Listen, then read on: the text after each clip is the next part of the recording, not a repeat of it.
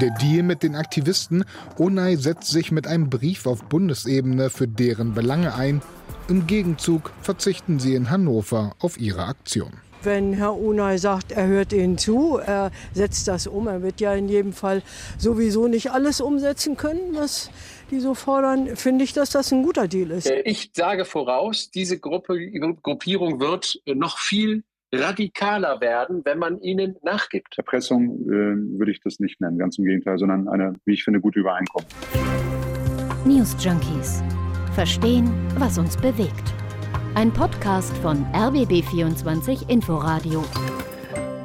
Der Klebefrieden von Hannover, das ist unser Thema heute und allein der Titel von diesem Deal ist ja schon ein Hinhörer. Klebefrieden von Hannover. Es gibt das zahlreiche stimmt. Artikel, äh, in denen das so überschrieben ist, was der Oberbürgermeister der Stadt Hannover, Belit Onay, da mit Aktivistinnen und Aktivisten der letzten Generation vor ein paar Tagen ausgehandelt hat. Ich muss sagen, ich habe echt aufgehorcht und ich habe äh, auch echt gestaunt, als ich das zum ersten Mal gehört habe, dass da beide Seiten sich zusammengesetzt haben und beschlossen haben, es gibt keine weiteren Klebeaktionen der letzten Generation in Hannover. Und dafür hat der Oberbürgermeister zugesagt, sich für die Forderungen der Gruppe bei der Bundesregierung und im Bundestag einzusetzen. Die Opposition im Stadtrat äh, sagt jetzt, naja, das ist das reinste Einknicken. So darf man sich von Protestierenden überhaupt nicht bedrängen lassen. Und vor allen Dingen, wie kann er allein entscheiden, um welche Garantien hat der Oberbürgermeister überhaupt, dass die Gruppe sich jetzt an diese eigenen Zusagen hält? Auf, auf, auf welcher Basis findet das alles überhaupt statt?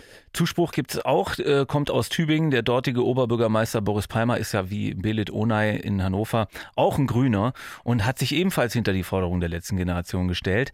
Ist also dieser Klebefrieden von Hannover, ist das ein Vorbild für andere Städte, einschließlich Berlin? Wie kam er zustande? Was steckt hinter dem Deal? Und wie ist das zu bewerten, dass ein Oberbürgermeister auf diese Art mit dem Protest der letzten Generation umgeht? Darüber sprechen wir heute am 2. März bei den News Junkies mit dem Oberbürgermeister selbst, mit der Opposition und mit uns, Christoph Schrag. Und Hendrik Schröder. Es ist ja fast jede Woche in Berlin irgendwo eine Protestaktion der letzten Generation gewesen in den letzten Monaten. Also, also gefühlt zumindest, ja. Gefühlt zumindest, ja. Da wird der Verkehr im Lahm gelegt, die kleben sich an die Straßen, verursachen Staus. Wir alle kennen das mittlerweile aus den Medien oder haben es selbst schon mal gesehen oder standen selber mal mit im Stau. Die Leute in den Autos sind tierisch genervt. Ähm, mitunter ist es zu Handgreiflichkeiten gekommen. Und man kann sagen, dieser Protest der letzten Generation, er polarisiert die Berlinerinnen und Berliner und er polarisiert auch die Menschen in anderen Städten, wo es diese Proteste gibt, schon enorm. Henrik und ich haben das ja hautnah mitbekommen, als wir Mitte Februar eine Aktivistin begleitet haben bei einer Blockade in der Berliner Innenstadt. Wir waren dabei, als sie sich mit anderen aus der Gruppe der letzten Generation an die Straße unter den Linden geklebt haben und sind dann geblieben, bis die äh, Gruppe von Aktivistinnen und Aktivisten von der Polizei in diesem Fall ein bisschen ruppig auch wieder gelöst wurden. Ah! Aufstehen. Die tun mir weh. Ja, okay. Aufstehen. Ich kann nicht aufstehen. Aber warum? Weil müssen ihm nicht wehtun. Ja, sie, wenn sie Menschen nicht wehtun. Also da hört man die Aktivistin Judith, die wir begleitet haben für eine Folge aus der Podcast-Reihe Deep Doku, die später im März noch erscheinen wird. Und man hört auch den Kollegen Theo, der da etwas unsanft von der Polizei von der Straße geholt wird. Und man hört natürlich auch die Polizisten, die routiniert und mal mehr und mal weniger verständnisvoll diesen Protest aufgelöst haben. Und im Hintergrund aber auch den Support, den die Gruppe bekommt von Leuten, die dabei stehen. Also ihr seid nicht allein. Es ist polarisierend, was da passiert, muss man sagen, wenn dieser Protest auf der Straße stattfindet. Und auch Christoph und ich haben über die Aktionen schon ziemlich häufig und auch ziemlich äh, kontrovers diskutiert, ähm, privat. Aber jetzt mal unabhängig davon, wie man das am Ende politisch bewertet, auf welcher Seite man da steht, können wir sagen, wir waren ehrlich verblüfft und überrascht, mit welcher Konsequenz und mit welcher Entschlossenheit da die Aktivistinnen und Aktivisten den äh, Protest vorantreiben, im wahrsten Sinne aus, äh, aussitzen. Umso überraschender ist es dann ja jetzt, und da kommen wir zum Thema heute, dass jetzt in, in Hannover dieser sogenannte Klebefrieden zustande gekommen ist. Ähm, fass das nochmal kurz zusammen, bitte, Christoph. Äh, also, was ist das für ein Deal, damit wir alle auf demselben Stand sind und wie ist der zustande gekommen? Na, die letzte Generation, die hatte mit Protestaktionen Anfang des Jahres auch in Hannover gedroht, da also, wo Belit Onay von den Grünen Oberbürgermeister ist.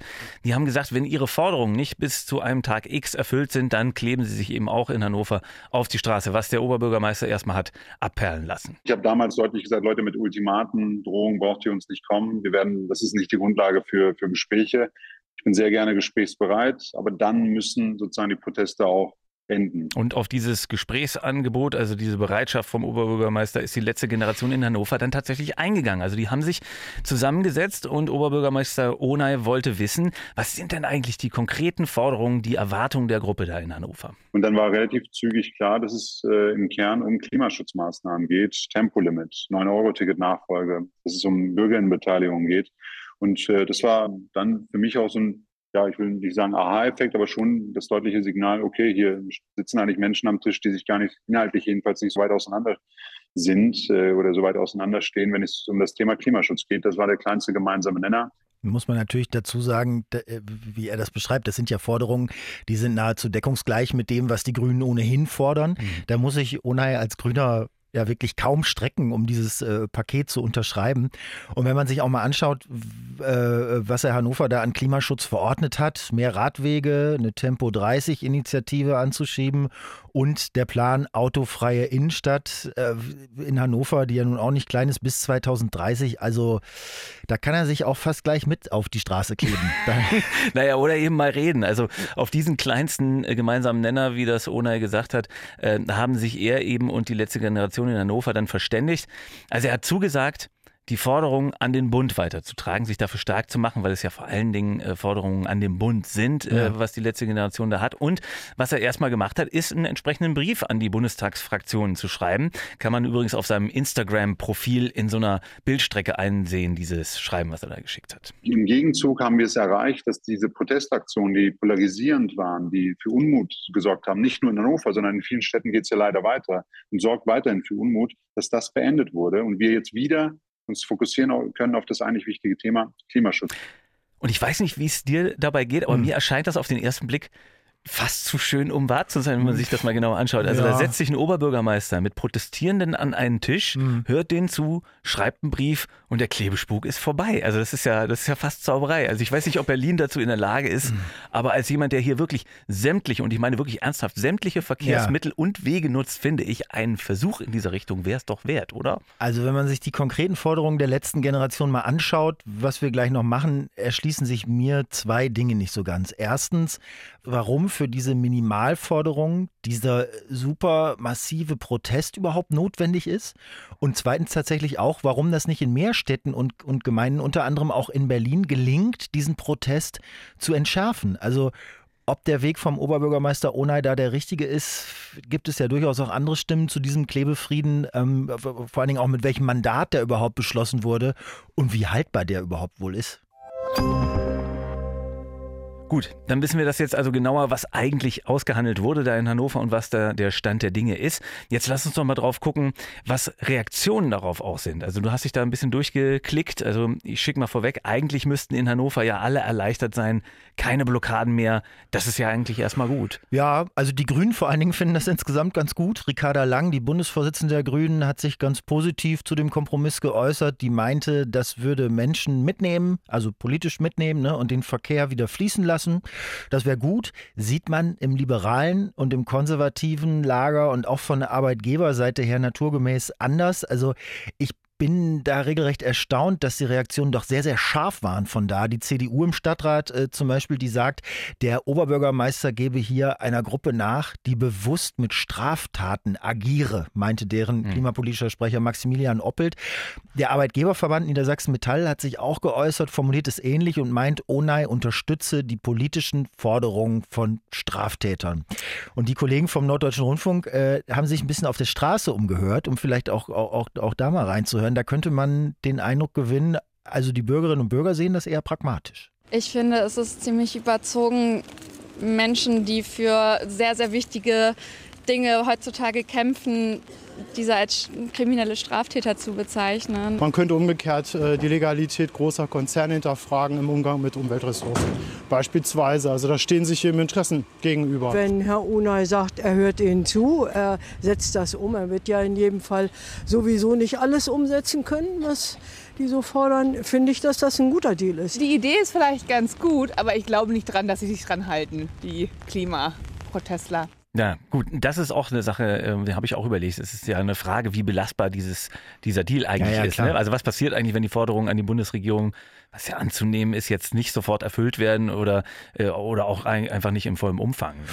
Also die Leute von der letzten Generation lassen sich da gar nicht drauf ein, da irgendwie eine Prognose abzugeben, was zwischen den Zeilen bedeutet, natürlich behalten die es sich vor, jederzeit auch wieder mit Protesten und Klebeaktionen weiterzumachen. Ich meine, das war ja jetzt auch kein Deal zwischen zwei Institutionen oder so, weißt du, wo irgendwie ein mhm. großer Vertrag aufgesetzt wurde und mit Vertragsstrafe, wenn man nicht bis dann oder so. Das ist ja eher eine informelle Absprache. Mhm. Und inwiefern solche Absprachen zwischen, das muss man sich mal, mal vergegenwärtigen, ja, auch wenn das erstmal gut klingt, das ist eine Absprache zwischen einem gewählten Volksvertreter und einer ja, wie soll man sagen, NGO oder einer, einer Gruppierung. Also inwiefern das überhaupt sinnvoll oder beispielhaft äh, sein kann, da müssen wir gleich auch nochmal drüber reden. Aber was, was, was sagt denn die letzte Generation? Äh, du sagst ja jetzt, sie lassen sich da auf keine Prognose ein. Naja, also die letzte Generation ist ja jetzt auch keine hierarchische, homogene Gruppe. Also da muss man sich dann überhaupt fragen, wer spricht für wen und für mhm. welchen Teil der Gruppe. Lena Schiller zum Beispiel äh, von der letzten Generation Hannover, ähm, die war bei den Gesprächen mit Oberbürgermeister Onay dabei.